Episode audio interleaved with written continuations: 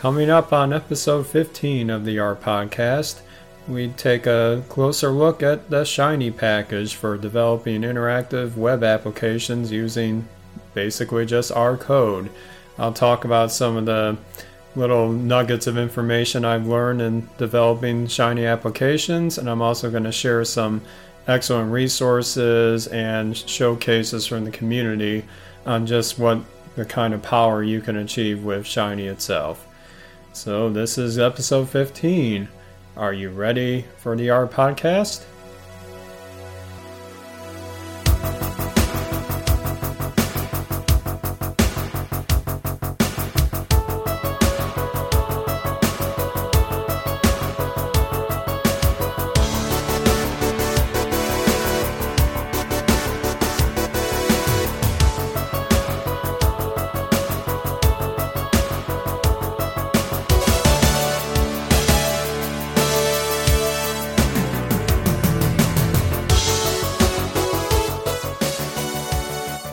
Hi, everyone. Welcome back to episode 15 of the R Podcast.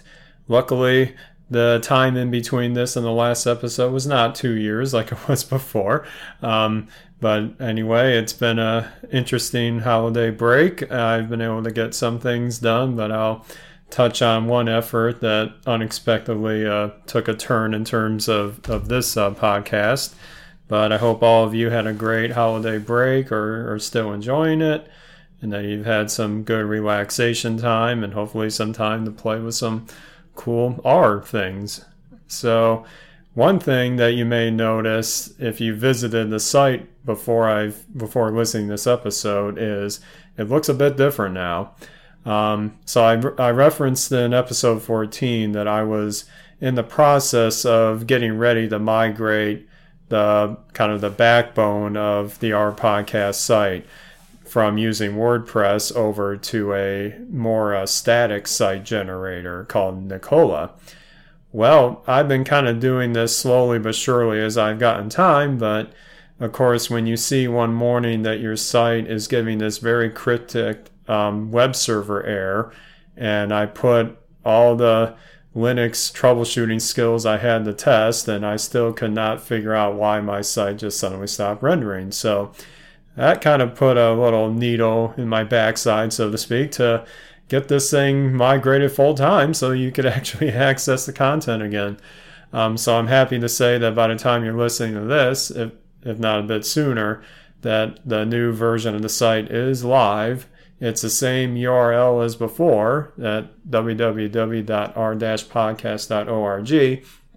But now it is using, like I mentioned, this um, new framework called Nikola to generate the content.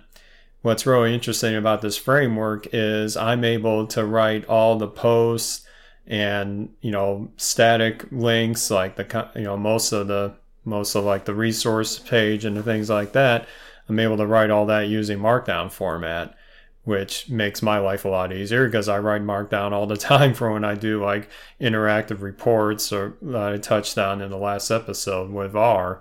Um, but what's really interesting about this is apparently I'm not the only one that thought about the potential of writing content for a site like this from within the R itself because there's an excellent post that I'll link to in the show notes from Edward Borasky um, for I think he did this a year or two ago. He wrote a nice tutorial on how you can basically create a blog yourself with RStudio and Nikola. Um, now I'm aware you can do other frameworks as well, like the Jekyll framework with GitHub is a very popular combination. And frankly, you could achieve most of this um, what I, what I'm doing with Nikola for those as well. I think what I like about Nikola is I feel like I have a little more control over the configuration.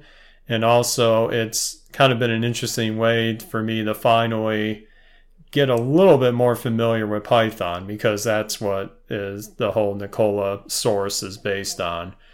And while I'm still very much a Python novice, it's kind of given me a little bit of insight in how it treats like data structures that are somewhat similar to how R treats things, but I still have obviously a long ways to go. And obviously, for my data analysis needs and for most of the podcasts, it's still going to be about R anyway.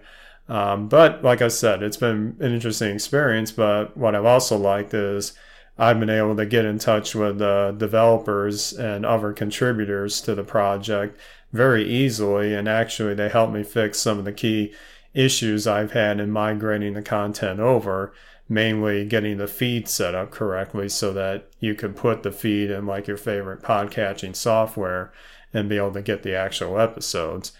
So while I'm still having a little bit of issues getting a different audio format properly um, in the in the right feed, you'll still be able to get the default feed much like before. It's just a slightly different URL. Um, but as as with the previous version of the site, I am obviously aggregating the content with R-bloggers because uh, I realize most of you probably use that site to to see any updates to the R podcast site itself. But over time, I will be putting some more dedicated articles that maybe go more in depth on a topic on some more technical level that doesn't lend itself as as nicely with just the typical audio format of the podcast and just having this framework done now will make my life a lot easier to maintain the site because I basically have full control of everything and I don't rely on databases to keep track of things like WordPress does. So, again, this isn't a knock on WordPress because it obviously got me started doing this in general, but it's certainly been a now that I've learned a few things along the way in terms of administering websites that Nikola gives me a, a much more optimal framework and kind of keeps some of the cruft that you might get with a WordPress installation out of the way. So, and then as I was doing this migration around the same time, now we can get, as end users, we can get what are called SSL certificates absolutely free, which basically enables your site to have that nice HTTPS, you know, part of the address. And it, it's just a nice little verification that the content you're seeing is indeed from me and not some kind of phishing site trying to imitate my site. So I, I link in the show notes to, to an initiative called Let's Encrypt that basically is a partnership, I believe, with the Linux Foundation to let anybody who's putting a site online get what's called SSL encryption absolutely free. And to me, I think it's a, a big win for security in general. And obviously, you could use this for any type of site, no matter if it's WordPress or like what I'm doing with Nikola or just any other little static site you have. So, so again, uh, the r-podcast.org site looks a bit different, but I think it's a good thing, and I'll be making some more cosmetic tweaks here and there. But as always, please provide me any feedback if you miss certain features, but I'm hoping to get most of everything back up in working order by the time you're listening to this.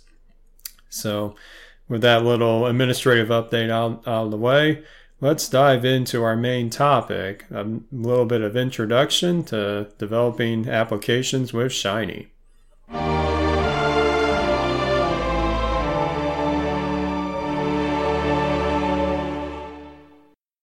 Okay, so I'm hoping if you're listening to this, and most of you at least briefly have heard about Shiny before. And this podcast will not so much introduce every basic concept, but I'm going to provide, you know, pointers to the official resources and some other helpful resources if you're just getting started. So, since Shiny has been produced by the team at RStudio, they've done a really good good um, job on documentation for basically everything about the package and it's been really a great um, resource for me, especially as I get up to get up to speed on either new concepts or just brushing up on some of the shiny basics. So I will link to the official Shiny portal in the show notes, as well as a link to some of the webinars RStudio has done that do some really nice introductions um, to Shiny and some of the concepts behind that. So I think that would be a great uh, companion resource for you to listen to or watch, in addition to what I'm talking about here. Um, I've also seen rather recently that one of the more uh, now more prominent kind of shiny community members named Dean Attali has done this great tutorial on his blog on getting started with Shiny. It's a real kind of practical approach and it really introduces some of the key concepts in a nice building fashion. And he also highlights some of the concepts that can give some people trouble that admittedly have given me trouble in the past um, in terms of grasping right away. Um, in fact, I'll touch on one of those concepts now. Um, one of the real nice features of Shiny in general is the concept of reactivity, which, if you're familiar with, you know, putting formulas in a spreadsheet application, you can, you know, get a column of numbers and then you make another column be like some kind of transformation of that. And then whenever you update a cell in like the first column, the transform column gets automatically updated. So that's so most spreadsheets give you this functionality right away. But in terms of base R itself, that's not always the case because if you have a vector that you define right off the bat of like x of being numbers 1 through 5 and you do uh, a summation of that if you try to change something but you don't save that object back as X, then you're not going to see those updates. So you got to be a little careful there. But what, what Shiny does with reactivity is whenever a user changes something in the user interface, or it could even be a different trigger than this, that any things that depend on that input, like maybe a plot or a summary table or things like that, will automatically get updated without you having to rerun that object being created. It'll basically do the rerunning for you. And you do have to be somewhat careful in how you reference reactive objects, which I've often seen this error of you trying to access something without a react in a reactive context, but not being in the right, you know, situation, so to speak. That's obviously more technical than that but I would definitely brush on the reactivity resources that are on the official Shiny portal that kind of get you a little baseline on how the concepts work. Because again, even as I've been de- developing Shiny apps for over about a couple years now, that concept still kind of trips me up if I'm not careful. Um, some of the other things I've picked up along the way is when you're developing the user interface, and typically you put this if you're doing what we call the two file layout you can put all the user interface code in a special file called ui.r um, you do have there's also other ways you can you can format a shiny application in terms of the files but what i've noticed when i'm creating the user interface elements is since you're basically kind of creating almost like different functions pieced together within a big function. They're almost like special parameters inside a big function. And what I mean by that is you almost always have to separate things with commas.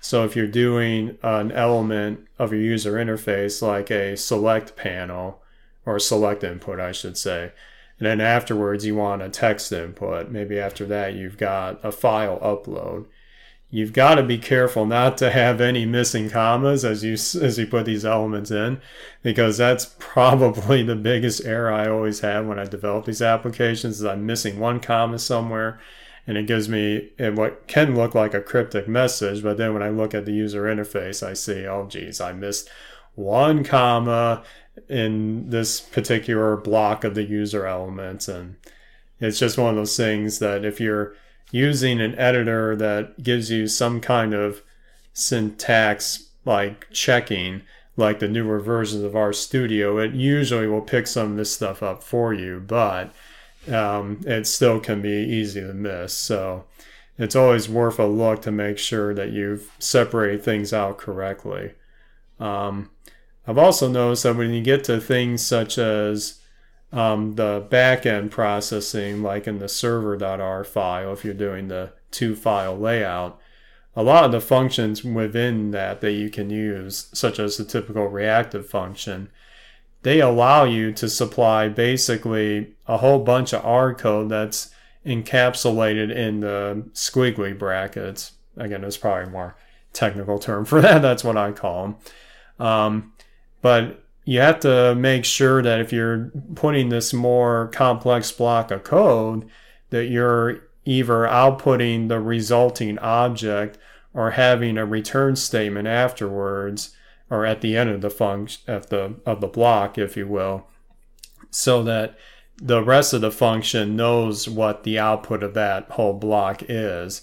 So sometimes I've created like a bunch of objects in this in this um, portion of say the reactive uh, function, and then I forgot to either just call the name of my last object I wanted to have available, or I forgot to do a return statement if I was doing a more complex type of output object.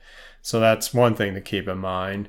And then even getting back to the user interface type functions for, for a second here what's interesting is that if you follow like the examples in each of the functions documentation, like select input or things like that, when you actually write, you know, write out, say your select input call in the R console and, and e- execute it, you're actually going to see the HTML code that that produces. And so it's kind of a reminder that really what you're doing with the user interface elements is you're they're basically nice wrappers to HTML type code. And if you ever have a question on what this really looks like when you're going to produce a Shiny application, it's really nice just to be able to run that in real time just to see what that kind of stuff looks like. Um, and then also um, keeping on the user interface theme, you'll often see a lot of the tutorials or the initial articles about Shiny use what are what's called the sidebar layout, which if you haven't seen that before, that's where most of your user elements are on the left. And then in this kind of what they call well panel, it's just basically like your left hand margin of a site. And then the the rest of the site, you might call that like the body of the site, is where you put your various placeholders for your output objects. Like you could do a summary table, you could do a plot, you could do all sorts of stuff, even just verbatim type text output. So, in my experience, the sidebar layout has been good for when you have applications that have relatively few user interface controls so that you can line them up pretty nicely in the sidebar and not have to scroll very much. And also, if you have at least relatively few output containers, and even if you have more output containers, you can do what's called the tab layout, and you can have different tabs at the top of this body that separate out the different, you know, portions of output. So you might have one tab that's more dedicated to visualization, maybe another tab that's more tabular in nature, you know, or even another tab that's like what what a lot of websites do when they have like an about page. You could do like a, a central place for documentation on how to use your application. So that's one other feature. Um, but what I've noticed is that if you have a lot more user interface elements and some may be needed in certain parts of the interface and others aren't, um, and when I develop these more complex applications in practice, I've used what's called the grid layout system. That's where you have much more granular control in terms of do you want your user interface elements like as one big row in your user interface at the top or the bottom? Do you want multiple columns in your user interface, you know, layout? Things like that. You get you get you get to control all that and it still keeps it in a somewhat responsive fashion. Although you could use an option to make it more of a fixed margin length or length or width, but I've used what's more the dynamic um, layout where when you resize your browser, it kind of makes things still play nicely in the in the new size of your window. Um, so I, I do link to the official article about laying your application out with Shiny in in the show notes. But I had I have one pretty complex application at work that's made extensive use of the grid function or the grid layout. I mean, where I had some parts of the user interface be literally just rendering a data table and then putting some diagnostic information below it. and I didn't need like user elements on the left because that was taken care of in another tab. And also for plots, uh, it was a good way for me to control having some plots side by side versus stacked. So you, like I said, you get a lot of flexibility with this. Um, and I mentioned in the last episode that coming up at the end of January is the Shiny Developer Conference, and well, knock on wood, I'll still be attending that. Um, but one of the things I hear there's going to be a talk about is maybe some newer ways of laying out your application using a newer version of this grid system. So I'm really interested to see what that's about. Um, but it's nice that if you have a simple app, the sidebar layout kind of gives you what you need and gets out of your way for you to kind of make more, more um, concentrate more on what your application is doing. But like I said, for more complex applications, I've used the grid layout in combination with what are called navigation bar pages and as well as the tabs within each of those pages, if you will. So it's like a, a double nesting or some of the tutorials that RStudio's done calls it like a, a way you stack your application as if it was like this big pile. Um, that's probably a terrible analogy, but anyway, that I've used that for some of my, my more complex applications. Um, I would say the other part that I've learned is debugging with Shiny takes a bit more effort than it does with typical R applications because in typical R code, you're able to kind of see everything that's happening within your workspace when you dive in using like the browser function or using traceback and things like that. Sometimes things aren't quite as transparent when you're debugging Shiny applications, but you're still able to put little triggers to to basically trigger the debugger in like some of your server processing. Like if you're creating a reactive data frame, you could put a browser call in that somewhere, and then if you're running this either in the command line or in RStudio, you'll get the console pop up at that particular point and you can do some inspection to see what's happening. Um, that's probably been the technique that's helped me the most, but I am hearing that there might be some more optimal techniques that are talked about at the developer conference that hopefully I can learn some newer ways of debugging to make things a little easier. But frankly, a lot of my errors are either because I didn't separate things out with commas in the user interface, or I goofed up in terms of having a missing bracket or a missing parenthesis somewhere, and then everything goes kaput after that. Um, so syntax has probably been my biggest enemy in terms of learning this in, in the beginning.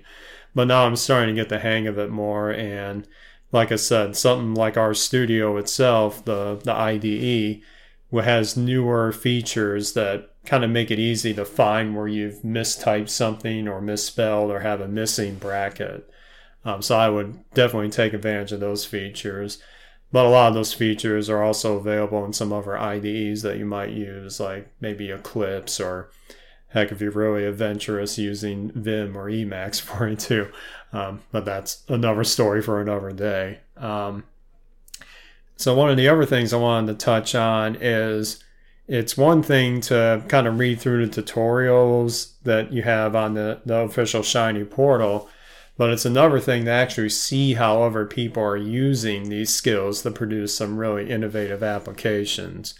So, I'll have links to within the official Shiny um, documentation, they have their own official gallery that's more geared towards a particular concept and how you build a simple app that demonstrates that. So it's nice if you want to kind of see an example of a very specific thing, like um, there's there's some topics on using data tables and some other things with interactive plots that I'll get to in a little bit. Um, but what I've also benefited from is actually seeing shiny applications in the wild, so to speak. So they do have a user showcase linked in the Shiny portal that gives you some idea of how some applications have been built more for like teaching or more for real time kind of data processing. You know, some that are more like a catalog of other concepts. So definitely check out the source code behind those apps if it's available for you to kind of get a good layout on how things work. But there was one particular application that when I saw for the first time, I was basically completely blown away. So I'll link um, to an application called Radiant. Radiant is um, produced by a Shiny developer named named Vincent. Um, I'll probably butcher his last name, but uh, Vincent Nijas. Ah, that's that's terrible. Um, I'm sorry, Vincent, if you're listening to this. But anyway, um, it's been a really interesting um, application because he has basically created an R package itself called Radiant that does a lot of the back end server processing that the various user elements of his application let the user basically choose or process. And it, it reminds me of if you were, te- I think he does it for a, a course that he teaches, but it is a wonderful way to learn statistics and be able to kind of see what interactive things he can do with plots or just typical summary functions. Um, he's done an excellent job with this, and I don't know if I'm, I'm hoping to get to talk with him if he's attending the uh, developer conference. So hopefully, if you're listening to this, we'll we'll be in touch. But I've just been really blown away of how he organized everything and his his model for organizing the code in various files and kind of sourcing them in different places is a nice way for making the maintenance of a complex application slightly easier and hopefully to be able to trace where certain issues are occurring without having say one big user interface file or one big server file that has maybe thousands of lines of code, but it splits things up in a nice kind of compartmentalized fashion.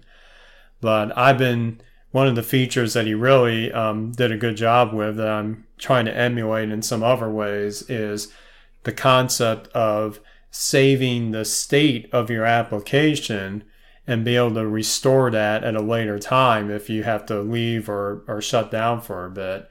So the way he does it is he has a function or a set of functions, and certainly more than one, that will let that will basically capture all what the inputs were set at in the user session and let the user download it as a special R workspace file. And then upon the re-execution of an app, the user can simply upload this R workspace file and have everything restored the way it was before they, they quit the application. Um, so this is this is huge, especially in the case where if you have an application like his or some others where there's so much to do in it that you might not get to everything in your first try and you kind of want to and if you have to interrupt your work or something you don't want to have to reload all your data sets or re analyze certain variables. You want all that ready to go for next time. So his approach is something I'm trying to emulate with some more complex applications at work, where I might be able to find a way to have the user have a list of their previous sessions and be able to simply restore one of them at any point and pick up where they left off. So I would I would definitely check out the Radiant application um, and I have a link to the official kind of portal he made for documentation on there in the show notes. But it's really a, an excellent showcase on a lot of things you can do.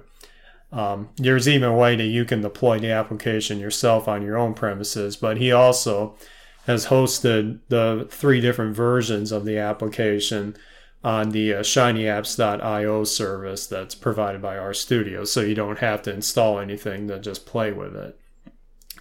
So, like I said, that's that's a great one to keep in mind. Um, and on this on this topic of keeping up with developments in the community, I would definitely recommend um, doing some maybe daily or even just weekly reading of the official Shiny Discuss mailing list. It's a simple kind of Google mailing list, but many of the Shiny core developers and others in the community are frequent contributors to questions and answers on, on that mailing list. And over time I see little nuggets of certain things that other people are doing that I bookmark for later because it may be something I want to try in some applications later on.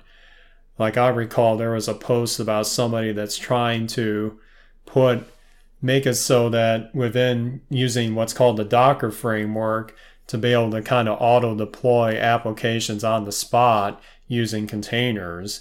And so that's more for kind of a, a sysadmin or system administration type setup. But boy, that's an interesting way of tying a lot of key, you know, newer Linux concepts together.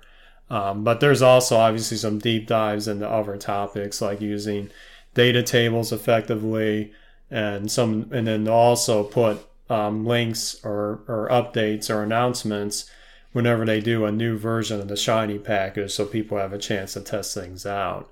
So it's a, it's a great way to kind of keep up to date with the community.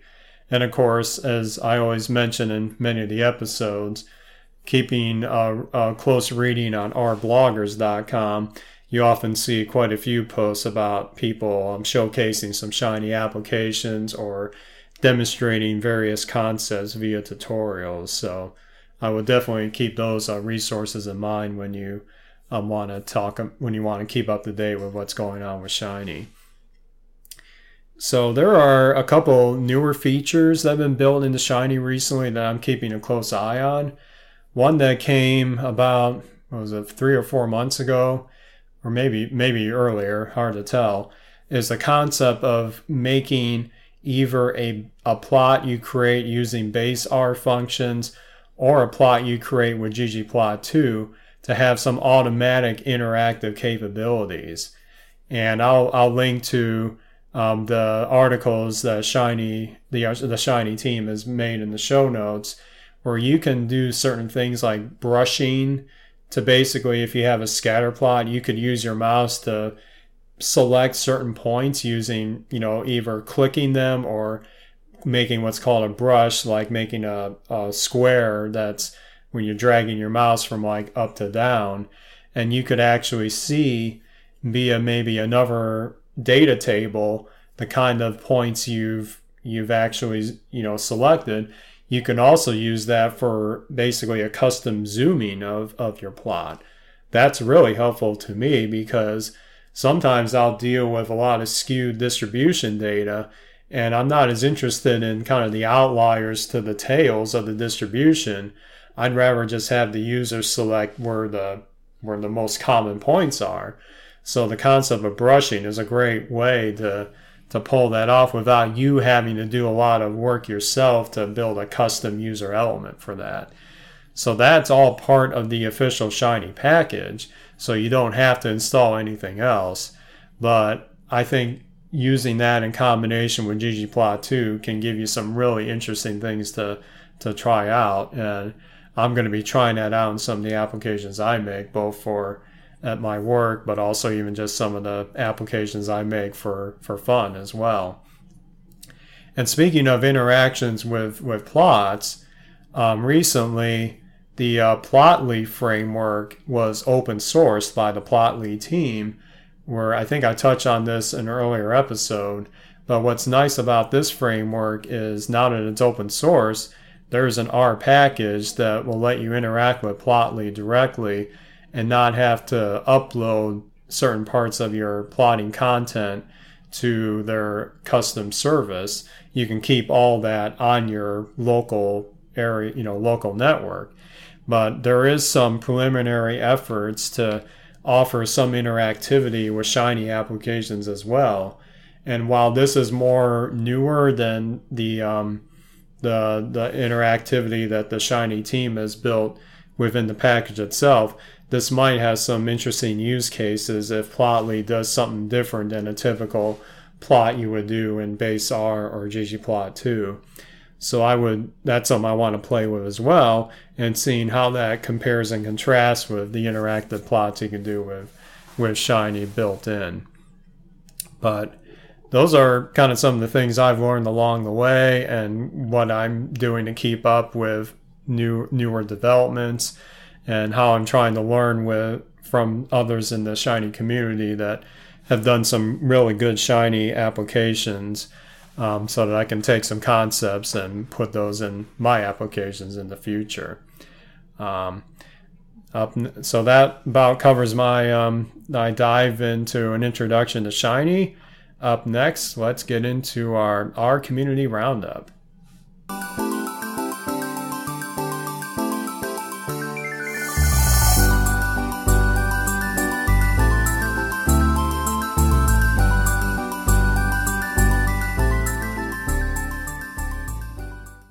So for this edition of our R community roundup, I want to highlight a newer I won't, I'm not sure how, I, I always hate to say newer because it's really not that new, but it's more newer to me.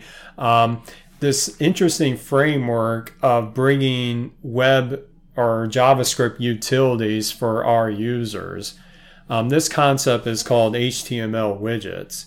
And what, what they are is basically it's a HTML widgets itself is an R package, but it gives you kind of a, a grounding point to develop more custom widgets that take an existing JavaScript type library and make it so that you can call certain pieces of that library, or heck, all of it, using just R code. It's kind of like what Shiny has done with more typical web application framework, but now it's doing the same kind of thing for more of these custom widgets that you see in some of the newer sites that you might visit online. So one thing that's been interesting to watch over the course of this year is the HTML widgets blog, which I'll link to in the show notes, where the author, um, I believe his name is Kent Russell, he has done um, basically each week of the year, he's converted or at least attempted to convert an existing JavaScript framework that could be used via an HTML widget in R and, of course, with Shiny as well. And this was a way that I discovered some really interesting widgets that have benefited some of the applications I'm doing lately. Two of which, or one of which in particular, is called DiagrammeR. I'm not sure if he calls it Diagram R or Diagrammer. Um, it's a similar idea. But what, what's nice is that it wraps this JavaScript utility to create really intricate or even simple you know, flow diagrams or, you know, tree diagrams, however you want to call it, and have it so that it's a nice HTML widget that you can interact with. And this package kind of goes above and beyond the typical widget because the author has built in this nice kind of custom object processing for building your attributes a, a that are associated with like a node in your overall network diagram along with attributes associated with like the edges that connect those nodes together. But when I saw this, I was thinking I, I need to use some of my stuff at work because I'm doing some applications with Shiny that are going to visualize certain pathways or networks transitions from like one starting point to another and there may be multiple destination nodes based on its parent node. And to be able to dynamically change some of those while interacting with Shiny is, is really helpful. So a lot of these HTML widgets will have the capability of using it in just a base R session, but also a couple special functions that you use for your user interface or special output containers for a Shiny application so you get that same effect. So many of the applications that um, Ken has worked on do some of those interactivity with Shiny as well as just base R. Um, and then also he had one that was more later on called Sweet Alerter. Could be Sweet Alert R. I'm not sure how to say it, but it was a nice way for you to to take a JavaScript utility that puts some more user friendly styling among when you get like one of those custom alerts that pop up on your on a website that looks like this very basic text box but he's got in such a way where it looks kind of nice and glossy and, and pleasing looking using some nicer HTML5 type styling. So I was looking at that and then I had actually provided some feedback to him about hey, I think this would be really cool to use in um, a Shiny application. And so I was thinking, is there a way I can combine this with another um, package that is not so much an HTML widget, but it's a, a great thing to keep an eye on um, called shinyjs. shinyjs is also by Dean Attali, but it, what he's done is he noticed that he was doing a lot of custom JavaScript code within his applications, and he decided to just put some friendly wrappers around certain things so that all of us could benefit from it, in addition to making his life easier, it sounds like. So he's able to do some interesting things like showing or hiding elements pretty easily, changing colors of certain elements. Um, there's not just scratches the surface. There's a lot more he can you can do with that. But I had some nice interactions on the um, on the Sweet Alerter issue list on GitHub with how I could put this in a Shiny app, and both uh, Dean and Ken were very helpful and giving me some code to to autom- to basically make this as easy as possible so that if I have an application that if the user selects something wrong or misses a step, that it would be very obvious as an alert to pop up and alert them that, hey, wait a minute, you forgot this step, but have it in such a way that it's much easier to look at than just the typical kind of text type layout that you get in some of these alerts. So I thought that was that was an interesting uh, dialogue with them, and I'm hoping I can talk with them more in the future as they they develop some more interesting frameworks or they keep extending things like shinyjs and these various um, HTML widgets that are that are coming up much more in popularity now. But this whole concept of widgets in general, I think, is pretty important because I've seen various presentations from the RStudio um, Shiny developers that, you know, what they've done with Shiny is kind of give this foundation for your application itself. But in terms of extending things, they, it seems like the big picture is going to be being able to kind of pick and choose these different widgets and put them all within your application in a nice, concise way. So I'm so that's why I'm kind of trying to learn how these how these widgets work while getting a somewhat somewhat basic knowledge of JavaScript. Although, like I said, as a as an end user, you're not required to know JavaScript to use these various widgets. It's only if you were developing something custom that you might want to dive into this.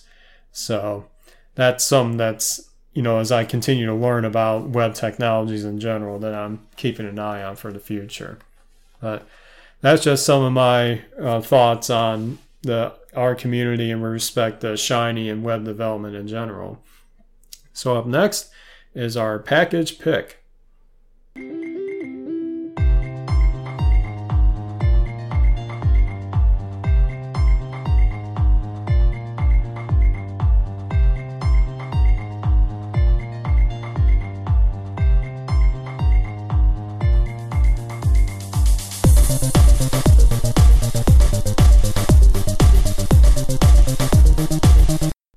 So for the package pick this week, um, it's actually touching on a concept of, of unit testing within R.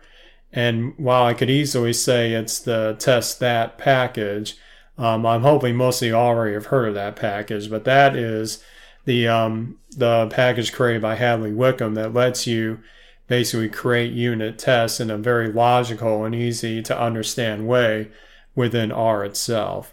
So most of the time that suits your needs, but there may be a case where if you're developing a package that interacts with some kind of web API or some kind of source that you don't always have access to, but you want to create some kind of mock structure to test with, there's a newer package called stubthat that basically provides what are called stubs that you can use while unit testing an, in R itself. So he says while you're not required to use it with testthat, it does have some nice integrations with testthat so that as you're building these tests, you might make what's called a stub that, that mimics what your what kind of web data you're trying to obtain with your with your package. Because a lot of the packages these days are interacting with certain web APIs so that we don't have to copy paste a lot of stuff from a web page table or things like that to be able to interact with with the data in a real time way. So, admittedly, I haven't had a chance to play with stubthat yet, but as I in the future create any R packages that deal with some kind of API, whether it's a web API or even a local service that's on a system, I'll definitely keep this in mind to help structure or augment my automated test a bit easier. So I, w- I have a link to stubthat, um, the GitHub repo in the show notes, as well as a, pe- a post from Stack Overflow on what exactly a stub means in, in terms of automated testing. So with the package pick done, let's do a quick recap of the latest news.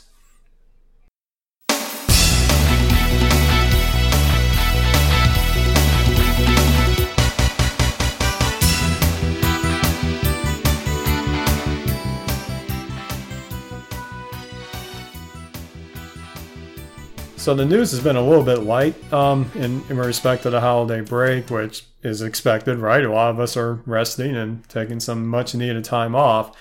But this came through rather recently is there is now a new version of ggplot 2. It's version 2.0.0, which seems pretty appropriate. Um, and of course, ggplot 2 is arguably one of the most popular frameworks for creating visualizations in R. And I would definitely invite you to check out some of my previous episodes on ggplot2 if you want a more basic inter- inter- introduction, as well as a screencast I created that shows you how to do some basic box plots or histograms and things like that. Um, but apparently, the, the biggest motivation was um, that Hadley Wickham, of course, the author of ggplot2, is making a second edition of his very um, popular um, ggplot2 textbook. And in the process of making this new edition, he's found a lot of issues that have been nagging at him that he wanted to fix once and for all. And so he's basically done that in version 2. So I have some experts from the um, RStudio blog post that highlights the release in the show notes the one feature that I'm keeping a very close eye on and I want to play with is that now ggplot2 has an extension um, capability, which means that we can, as end users, create some more custom stats, you know, geoms or other frameworks and provide them in other packages so that basically ggplot2 can now be like a foundation that we can kind of make plugins for, if you if you will, that don't necessarily reinvent all ggplot2, but just take some capabilities of it and maybe tweak them a certain way, or like like maybe add some newer capabilities. Um, because it sounds like ggplot2 in terms of newer development may be stabilizing more and more. So to produce some really novel interactions, we probably should take advantage of this um, extension capability. So I've also linked to the um, the vignette that Hadley wrote on extending ggplot2 um, for more details on how that works, as well as the rest of the release notes from the GitHub page, because there's a lot more general fixes on certain stats and also some geoms, as well as some deprecation deprecation of certain things that if you have some existing ggplot2 code in a production type application or, or analysis, you'll want to keep an eye on that in case you need to update anything. Um, so yeah, that's that's um, definitely the biggest event I saw recently. So I think with that, we're gonna wrap things up here. Um, so as always, if you would like to provide feedback on the show, you can either email me at thercast at gmail.com. You can also use the uh, contact page on the RPAC, our podcast website. It should look very close to what you saw before. Um, and you can also leave a voicemail on the, uh, the voicemail hotline. That's uh, plus one two six nine eight four nine nine seven eight zero. And uh, as I'm launching this effort again, I've gotten some great feedback already on some future topics to pursue. And I'm hoping to also get some interaction with some other members of the community um, in terms of some joint efforts down the road. So it's really exciting to be back doing this um, on a more regular basis. And while I hope to do another episode before the developer conference, um, it may be such that the next episode is a, a wrap up of the conference with hopefully some great interviews as well. We shall see. Um, if you want to keep up to date with things, I would definitely bookmark the website or put the RSS feed in your favorite uh, feed aggregating software to keep up to date with the latest and greatest of the efforts. So that's going to do it for episode 15 of the R podcast. Until next time. End of line.